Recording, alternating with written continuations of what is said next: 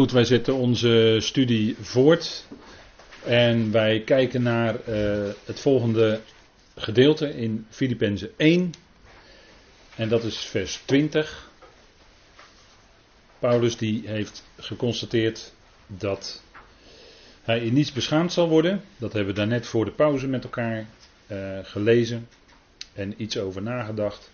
En dan zegt hij maar dat in alle vrijmoedigheid, ziet u dat hij het ook hier weer heeft over vrijmoedigheid, nadat hij gevraagd heeft in feite om verder gebed.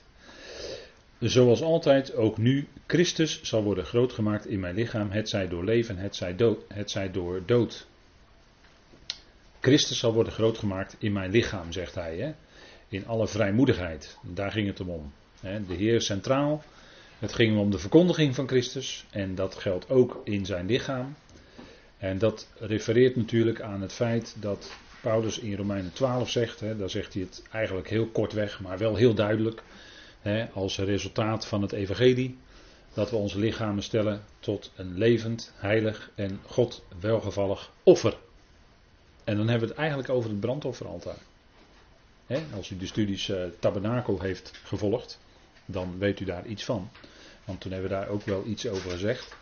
Maar die, dat brandofferaltaar, Daarop werden offers gebracht die.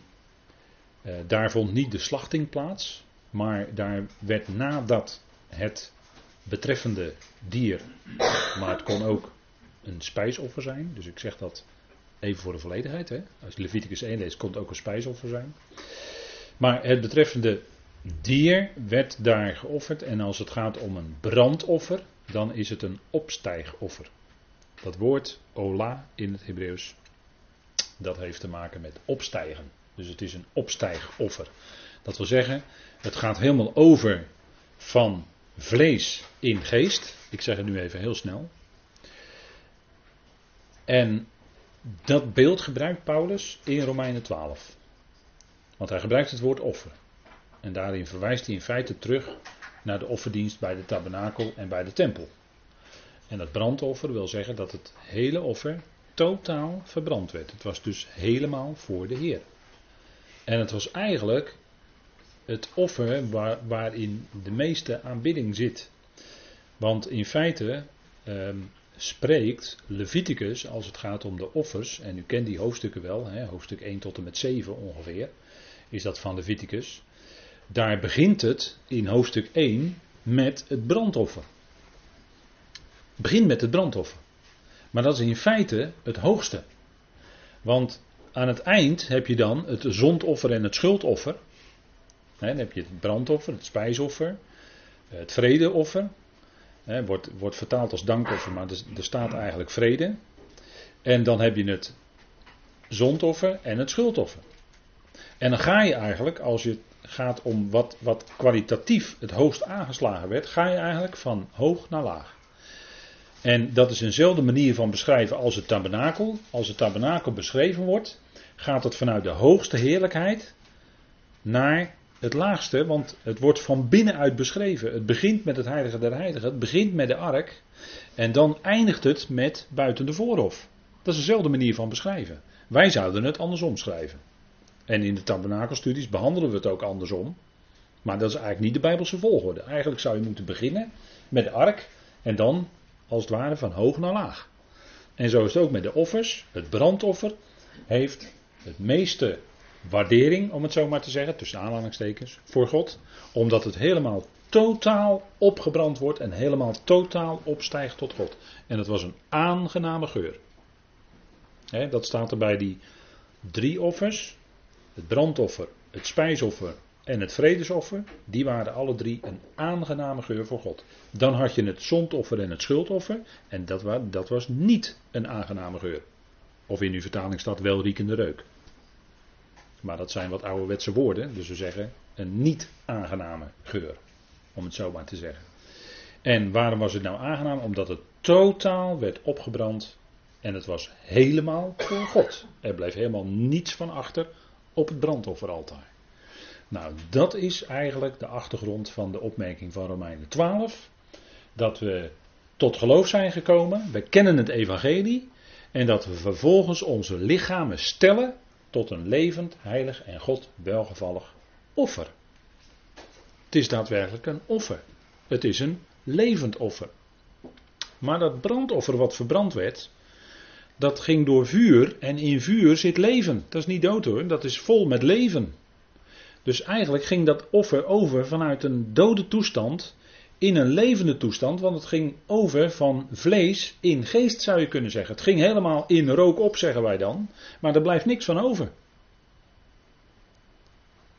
En dat is, dat is eigenlijk ook de achtergrond van Romeinen 12. Dat wij als gelovigen ons leven stellen in dienst van de Heer. Ons leven is vervolgens de dienst aan de Heer. Wat je ook doet hoor.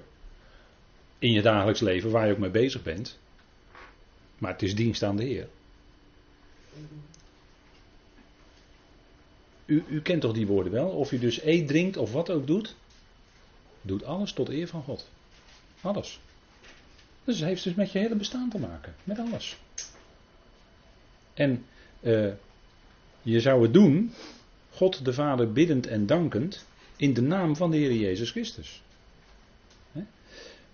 Zegt ook in Filippenzen 2. He?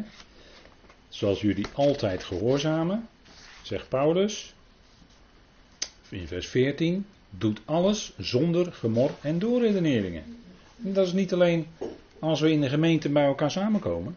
Nee hoor, dat is ons hele leven. Ons hele leven. 24 slash 7. Ja. En daar gelden deze woorden voor. En dan is het helemaal dus je hele leven in dienst aan God. Kijk, en dan wordt het misschien een wat ander perspectief. Want wij denken altijd dat als je een bepaalde taak. Oh, wat een vervelend woord, ik ga het ook niet meer gebruiken.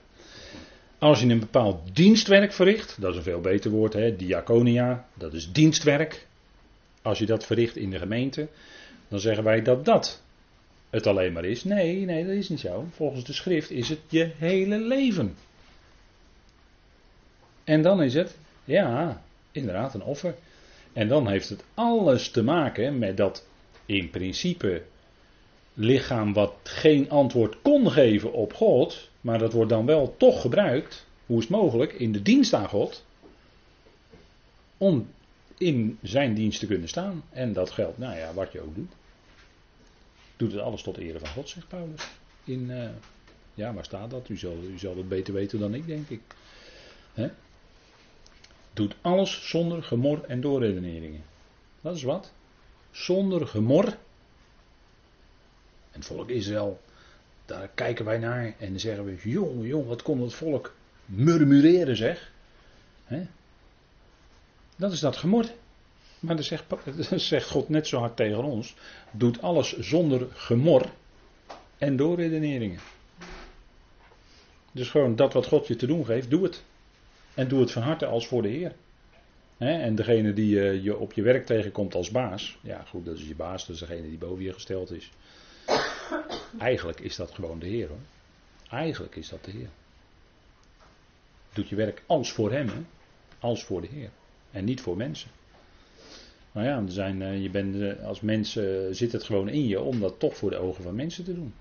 Maar ja, Paulus zegt, we zouden dat doen voor de ogen van de Heer. Niet kijken naar de ogen van mensen. Maar ogen van mensen die kunnen o zo dwingend zijn hoor. En o zo bepalend. Als je niet oplet. Voor je het weet loop je zelf ook weer in dat uh, stramien. Dus iemand noemde dat, ik las laatst een artikel, iemand, noemde dat de slavernij van het pleasen. Dat je altijd maar andere mensen wil pleasen. Weer een Engels woord hè. Zitten we weer met die Engelse woorden. Dat je altijd maar die ander wil behagen. Dat je het altijd maar goed wil doen om voor die ander ja, maar er is altijd nog eentje die hoger is dan die ander. Dat is je Heer. Daar heb je in, in allerhoogste plaats mee te maken. Nou, doe het voor hem. Nou, Paulus die leefde zijn leven op die manier. Hè. Hij, in zijn leven was hij op een gegeven moment dan ook. En ik weet niet wanneer dat is hoor. Sommigen zeggen dat het direct na 2 Timotheus was dat hij dat schreef. Ik weet het niet. Misschien heeft hij daarna nog wel 20 jaar geleefd. Dat zal wel. Maar hij is in ieder geval in zijn leven is hij helemaal opgebrand voor de Heer. Dat in ieder geval wel en uh, ja, goed, dat is, uh, dat is ons leven als gelovig. Alles wat wij doen, dat is als voor hem. En dat is gewoon het beste motief, denk ik. En Paulus die volhardde in alles. Wat was zijn geheim? Nou, dat hij in dienst van de Heer wilde staan. En zijn geheim was natuurlijk ook, waar we het voor de pauze over hadden. Die geest in hem, die opstandingskracht. Dat was zijn geheim. Daardoor kon hij volharden. En hij zegt het ook, en laten we het even met elkaar opzoeken. In alles volharden. Dat deed hij. Hè? Het gaat, gaat er echt niet om de mens Paulus hoor. Het gaat, om, het gaat om dat we zien in de apostel hoe de Heer werkt. De kracht van zijn opstanding in die apostel. En die kracht die werkte, hè, die, die geweldige kracht van God, die werkt natuurlijk ook in de Heer zelf. Dat, dat kunnen we ook zien. Om die reden zegt hij, 2 Timotheus 2 vers 10, u ziet het hier op de dia staan. 2 Timotheus 2 vers 10, om die reden volhard ik in alles. hij zegt, nou ik ben geboeid, maar het woord van God is niet gebonden. En daar ging het om, om dat woord, om die reden volhard ik in alles, omwille van de uitgekozenen, opdat ook zij deel krijgen aan de redding in Christus Jezus met eonische heerlijkheid. Het is niet alleen redding in Christus Jezus, maar het is redding in Christus Jezus met eonische heerlijkheid. Daarvoor volhardde Paulus alles. Hè? Dat die andere gelovigen ook deel zouden krijgen aan die heerlijkheid. Kijk, die redding hebben ze sowieso. En, en mensen zeggen soms wel eens van, nou ja goed, als ik maar uh, met, de, met de bazuin de Heer tegemoet ga, al is het maar met de hakken over de sloot, hè, bij wijze van spreken. Nee, Paulus spande zich in dat die gelovigen niet alleen gered worden, maar met eonische heerlijkheid. Dus dat er nog een dimensie aan toegevoegd wordt. Dat staat er niet voor niks hier. Het is niet hier hakken over de sloot. Nee, het is hier met eonische, geweldige heerlijkheid die wacht na een loopbaan misschien van lijden en verdrukkingen. Maar dat zal God omzetten in heerlijkheid. En als je Paulus erop naleest, dan zegt hij ja, kijk, het is een lichte last van de verdrukking van een ogenblik. Dan denk je, hoe is het mogelijk dat hij zo schrijft? Hoe is het mogelijk? Maar hij had iets gezien van die heerlijkheid. En als je van binnen in je hart iets hebt gezien van die heerlijkheid, om het zo maar te zeggen, dan ervaar je ook dat de loopbaan die je loopt, eigenlijk als je daar tegen afzet, dan moet je het in de juiste perspectief gaan zien. Als je daar tegen afzet, is het de lichte last van een verdrukking. Maar dat is moeilijk hoor, voor ons als mensen. Om het zo te gaan zien. Want als je lijdt in je leven en je hebt nog bij wijze van spreken weinig gehoord en gezien van die heerlijkheid. En dat heeft toch alles weer met de verkondiging van het woord te maken. Dan zal het voor je als gelovige vaak heel zwaar vallen. En ik wil het echt niet onderschatten. Absoluut niet. Want het is vaak geen makkelijke weg die wij gaan. Helemaal niet. Maar het perspectief. En hoe meer perspectief je daarachter gaat zien, hoe meer, en natuurlijk God geven dat het ook zo is, dat je daar iets van die heerlijkheid waarneemt in je hart, hoe beter je eigenlijk een, een, een weg van lijden en verdrukking kan doorstaan. Niet jij kan het doorstaan, dat zeg ik er dan gelijk weer bij. Niet jij kan het doorstaan, maar God geeft je dan kracht. Geeft je meer zicht op heerlijkheid, waardoor je meer innerlijk vermogen hebt om eronder te kunnen blijven staan. En dat was ook bij de Heer zelf zo, hè, bij de Heer Jezus zelf. Want laten we even kijken in Hebreeën 12, dat vind ik altijd geweldig fijne woorden. Hebreeën 12. Ja, dan gaat het over die bekende woorden van die loopbaan, weet u wel. Die loopbaan van het geloof, want Hebreeën 11, ja, dat is het hele hoofdstuk over gelovigen, die in geloof hebben geleefd. Dat was hun kracht. Geloof in de beloften van God. En dat is, was ook de kracht in het leven van de Heer. En dat is ook voor ons die kracht, hè? die zit daarin. Het vertrouwen op de belofte van God, die maakt die waar. Die heerlijkheid die komt gegarandeerd. Het is nog een kwestie van tijd. En wat mij betreft nog een korte, korte tijd. Ik denk vaak aan die woorden van Paulus uit 1 Korinthe 7. Broeders, de tijd is kort. Dat, dat zit vaak in je gedachten, omdat je weet, het, het is nog maar kort. En als die bazuin klinkt, dan zullen we tegen elkaar zeggen: Goh, dat was nog maar een korte tijd. Hè? Het, leek als, het leek alsof het maar een, een, zucht voorbij gegaan is. En als je het in dat perspectief gaat zien, dan wordt het misschien wat anders op je weg. En Hebreeën 12, vers 2 zegt: Terwijl we het oog gericht houden, hè, dan gaat het om het loopbaan van het geloof. Terwijl we ons oog gericht houden op Jezus, de leidsman en voleinde van het geloof. hij staat aan het begin. En hij staat ook aan het eind. Leidsman en voleinder van het geloof. En als we bij hem zullen zijn, ja, dan zullen we ook zeggen, inderdaad, hij is daar. Hij heeft het om de vreugde die hem in het vooruitzicht was gesteld. En dat is ook ons in het vooruitzicht gesteld. Hè? Die geweldige vreugde, die gaat komen, die heerlijkheid.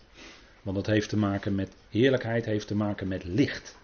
Heerlijkheid heeft te maken met vreugde. Heerlijkheid heeft te maken met uitstraling, met, met uh, de volheid van de geest van God die dan in je werkt, die nooit meer ophoudt.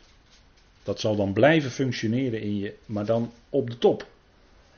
En dan zal hij ook van ons volle denkvermogen gebruik kunnen maken. Wij gebruiken nu nog maar een fractie. Maar dan zal ons volle denkvermogen in staat zijn om. Nou, moet je eens kijken wat dat dan gaat betekenen. Maar hij heeft om de vreugde die hem in vooruitzicht was gesteld, het kruis verdragen. Nou, er wordt nogal wat gezegd, hè?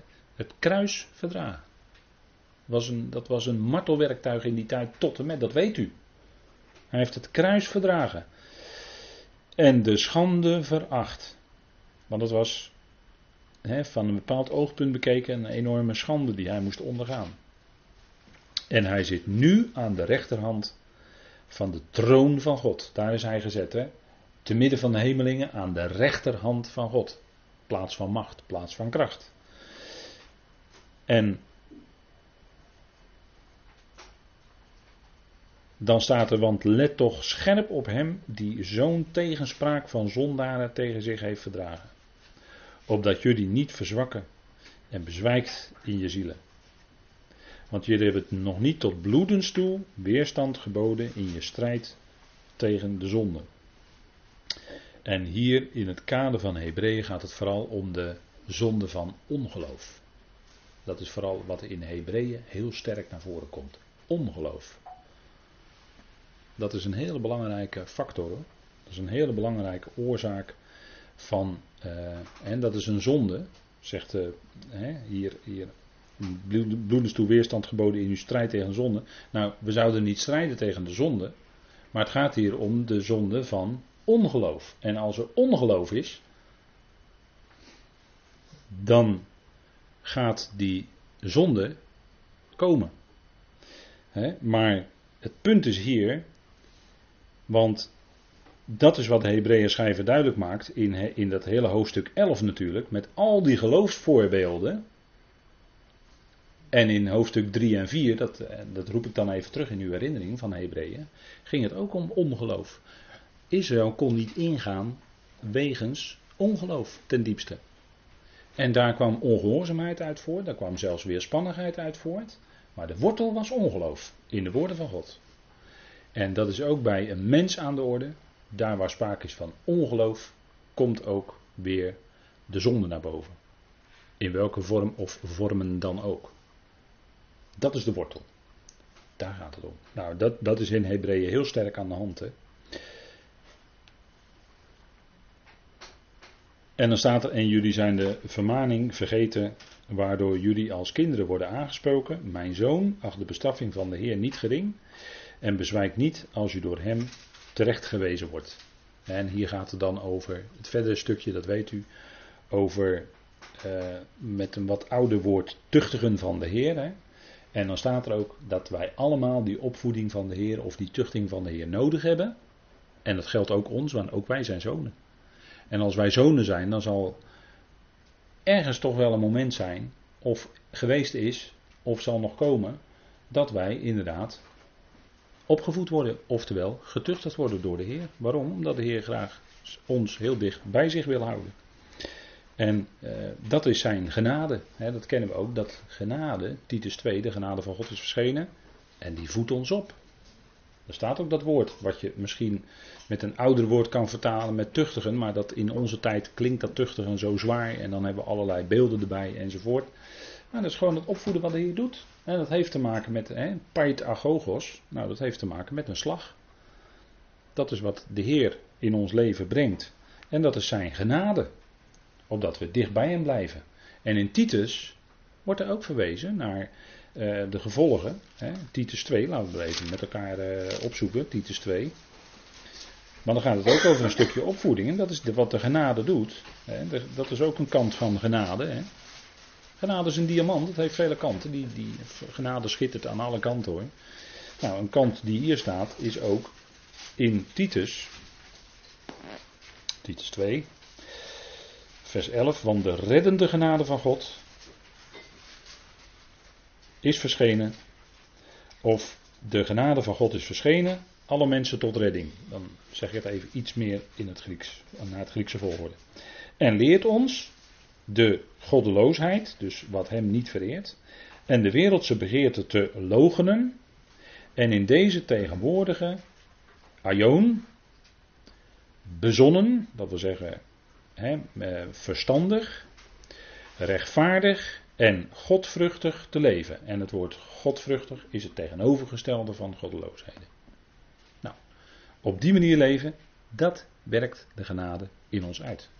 Dat zijn genade. Dat is niet langer blijven hangen bij de zaken van de wereld.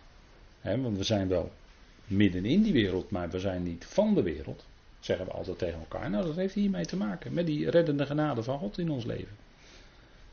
die ons opvoedt. He, er staat in vers 12, hier staat dan leren. Maar dat woord kan je ook op, uh, hier in de herziene staat vertalen. Maar dat kan je ook vertalen als opvoeden. En voed ons op de goddeloosheid en de wereldse begeerte te logenen. En in deze tegenwoordige aion bezonnen, hè, verstandig, rechtvaardig en godvruchtig te leven. Zo zou ons leven eruit zien als geloven. Hè, dat, is, uh, dat is wat de genade uitwerkt. Terwijl wij verwachten, dat staat boven ons leven, die zalige hoop, hè, de heerlijke verwachting en verschijning van de heerlijkheid van onze grote God en Redder, Jezus Christus. Dat is wat wij verwachten. In die verwachting leven wij. Nou, zo ziet het leven van een gelovige er eigenlijk in één zin gezegd uit. Nou, daarin volharde de Heer. De Heer volharde in die weg van het geloof. En nou, die Hebreeën schrijver die wijst erop, kijk, als wij als zonen door God opgevoed worden, dan zouden we dat juist hoog achten, omdat God ons opvoedt en omdat God niet ons ziet als bastaards, maar hij ziet ons als zijn zonen. En daarom voedt hij ons op. Dat is Gods zaak. We zijn zijn zonen en als hij dan als vader ons opvoedt, ja, dat is dan toch logisch. Nou, zo hè, zo die, werkt die genade dan door. En dan is eigenlijk wat Paulus uitroept, dat Christus groots gemaakt zal worden in zijn lichaam. En dan zegt hij, het zij door leven, het zij door dood. Dat is wel bijzonder hè, dat hij dat zo zegt. En eigenlijk dat woordje door, daar wijzen we niet zo vaak op, maar door met die bepaalde naamval waarin het staat, betekent eigenlijk doorheen. En vandaar het plaatje hier van een tunnel. Want door een tunnel ga je heen dat is doorheen zijn leven. doorheen het leven. Paulus wilde dat Christus groot gemaakt werd. Dat het ging om de eer van hem. Doorheen zijn leven. Het zij doorheen dood. Doorheen dood. En als je door de dood heen bent, dan ben je bij de opstanding. En hij strekte zich ernaar uit dat ook zelfs zijn dood, zou dat hem overkomen, dat dat tot eer van Christus zou zijn. En we kennen natuurlijk uit de kerkgeschiedenis vele mensen, gelovigen, die gestorven zijn, die omgebracht zijn omwille van hun geloof. dat noemen we dan de martelaarsdood. Maar dat is tot eer van hem, als je omwille van Christus zelfs gedood wordt. Maar dan is jouw dood ook nog tot eer van hem. En hoeveel te meer dan nog in de opstanding zullen we tot eer van hem zijn. En dat wist Paulus natuurlijk ook. dat is niet alleen door, door de dood, nee, doorheen de dood. Ook in de opstanding zelfs. Dus dat gaat nog net weer een stapje verder. Maar het ging om dat hij vrijmoedigheid zou hebben. En het liefst. Uh, eigenlijk, nou, ik kan niet zeggen het liefst wat hij het liefst wilde, want dat zegt hij nog even niet in deze tekst. Dat zegt hij nog even niet. Maar hij zegt: Kijk, in ieder geval mijn leven, want het leven voor mij is Christus. Laten we dat maar eerst bekijk. Het leven voor mij is Christus. En dat zegt hij natuurlijk op meer plaatsen. Het leven was voor hem Christus. En het was niet uh, hè, uh, zomaar van tijd tot tijd. Nee, zijn hele leven was er van doordrongen. En daarom kon hij zeggen: Voor mij is het leven Christus. Zijn hele leven draaide om de Heer. Zijn hele leven draaide om de verheerlijking van Christus. Wat hij ook deed, het ging hem om zijn eer. En dat zegt hij natuurlijk op meer plaatsen. in Galaten 2. Met Christus ben ik gekruisigd en toch leef ik. Maar dat is niet meer ik, maar Christus leeft in mij. Het leven is mijn Christus. En wanneer Christus ons leven openbaar gemaakt wordt, zegt hij in Colossense 3. Wanneer Christus ons leven, en dan zegt hij even heel kort, het leven is Christus. Het leven draait alleen maar om die Heer. Dat is alles. En mensen in het dagelijks leven die zeggen, eh, die, die, die zeggen dat ook zelf hoor. Mijn leven draait om, nou ja, noem maar wat, sport. Mijn leven draait om muziek. Uh, voor mijn leven is een piano. Of, uh, nou ja, hoe je het ook maar noemen wil. Mensen zeggen dat zo wel eens. Hè. Paulus zegt, mijn leven is Christus. Dat is heel wat anders. Dat is, dat is groots. En dat is uh, iets wat bijzonder is en wat hij dus in verschillende brieven laat klinken. En zeker ook in deze brief. Het leven draaide helemaal om zijn Heer. Alles wat hij doet, wat hij deed en doet en nog zou doen, dat draaide om zijn Heer en dat ging om de verheerlijking van zijn Heer. Nou, ik denk een geweldig levensmotto hè, wat uh, Paulus had. Nou, dat is denk ik goed om dat na te volgen. Ik wil het hierbij laten voor vanavond.